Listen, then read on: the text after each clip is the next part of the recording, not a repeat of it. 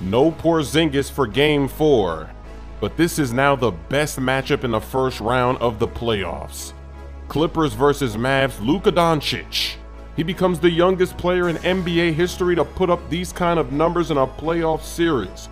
43 points, 17 rebounds, 13 assists, a mean triple double with an incredible comeback and game winner in OT. The Clippers were up by as much as 21 points, but in the third quarter, the Mavs come storming back, and Luka is just dominating the game. Paul George continues to struggle in this first round matchup tonight, just 9 points, 3 of 14 from the field. Kawhi Leonard, though, doing his thing with 32 points and coming up very clutch. But look at Luka making a fadeaway over two. That's an and one in the fourth quarter. He continues to attack the basket. He's getting his own offensive rebound. He puts it back up. Mavs are holding on to that lead for dear life. And Pandemic P, Playoff P, he's back at it in this series. Not doing anything for the Clippers. Big steal for Lou Will. But back on the other end, here's a mean step back by Luka. Drains the three. Then he's going to try it over Kawhi. He misses.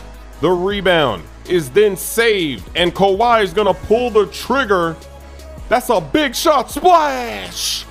Game is tied with a chance to win it at the buzzer. Kawhi pulls up and he's off. So we're going to overtime. And in OT, this is what made everybody say, hey, all those players that were drafted before Luka Doncic, these franchises made a mistake. Here's Luka getting into the paint, makes a tough layup to tie the game.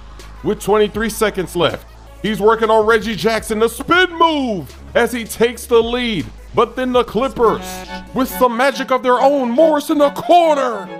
You think that's the game winner with nine seconds remaining? The Mavs give it to Luka. There's a switch on the play, and here's the Luka magic.